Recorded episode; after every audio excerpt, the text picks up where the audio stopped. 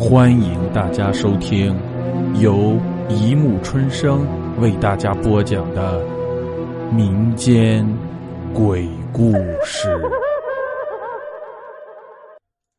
第二百一十七集：端午节鬼事。端午节又称端阳节、五日节、五月节等。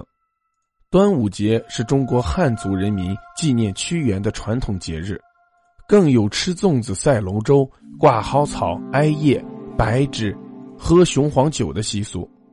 而我们东北这座小城没山没水，自打我记事起，过端午节，就是这天的一大早，合家一起或骑车或打的到郊外原野远足踏青，回来后一起吃粽子、茶叶蛋，晚上再吃一顿丰富的晚餐，这节就算是过了。如今，又是一年端午节，感叹时光蹉跎，青春飞逝。感伤之余，突然想起年少时发生在一位好友身上的灵异之事。如今想想，还是一身冷汗。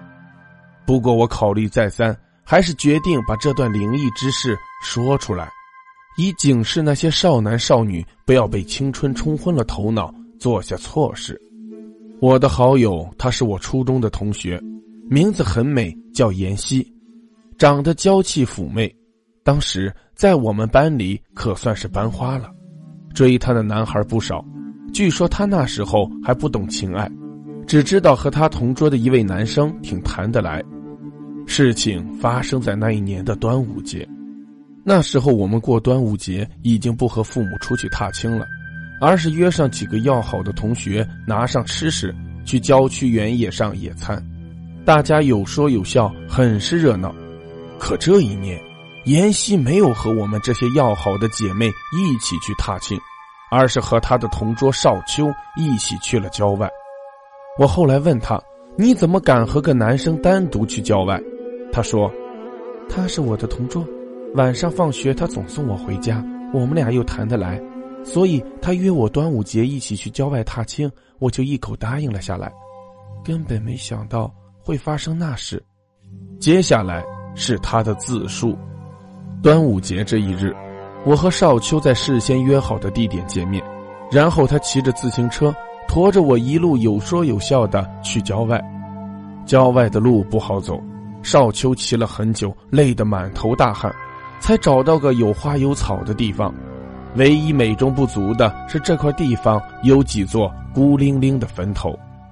我当时有些害怕，紧抓住少秋的胳膊说：“咱们还是走吧，这地方有坟，好吓人。”少秋笑着把我搂在怀里说：“哎，别怕，有我在。”说着，手竟然不规矩的摸着我的背。我又惊又怒的推开他说：“你，你干嘛？”他脸一红，结结巴巴的说：“小。”小溪，我我我喜欢你很久了，你你感觉不到吗？可可我们还是学生，我不想谈恋爱。我当时羞红了脸，心里七上八下的，不知所措的摆弄着衣服，都没看少秋因为激动，脸色由红变白，又由白变青，双手不住的颤抖。突然，他把我搂在怀里要亲我，他这一举动吓得我哇哇大叫，使劲的挣扎着。怎么也想不到，平时一向老实的他，怎么就变得狂躁起来？我真后悔和他一起出来，这这简直是羊入虎口。就在我们两人激烈的撕扯中，一声凄厉的哭声断断续续的传来。一听哭声，少秋更紧张了，用手捂住我的嘴，哀求道：“别别叫，别叫！我我我我不想伤害你，我我我是真的喜欢你。”他边说边紧张的看着四周。哭声似乎是从一座坟的后面传来的，他拉着我绕过去看，可是坟的后面一个影子也没有。少秋更加紧张了，喉咙咕噜咕噜的响着，而我被他抓的生疼，想喊，嘴却被少秋死死的捂住，只能发出呜呜的声音。就在这时，一个女孩出现了，她在哭泣，边哭边用手抹着眼睛。泪水混着血水，被他擦的到处都是。哭着哭着，他使劲一甩胳膊，手上的肉啪的一声掉在了地上，食指露出节节白骨，然后他用手去抓头发，片刻间把头发都拽了下来，连血带肉，很是瘆人。这情景出现的太突然了，我和少秋都被吓坏了。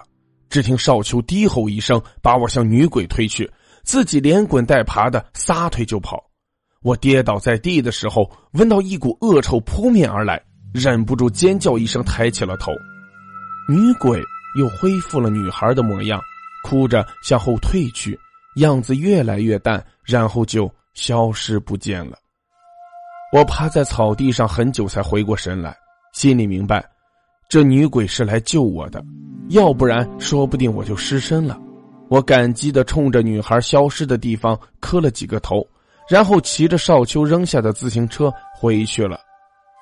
第二天上学的时候，少秋没来上学，听说他病了，后来就一直没来上学，也没了他的消息。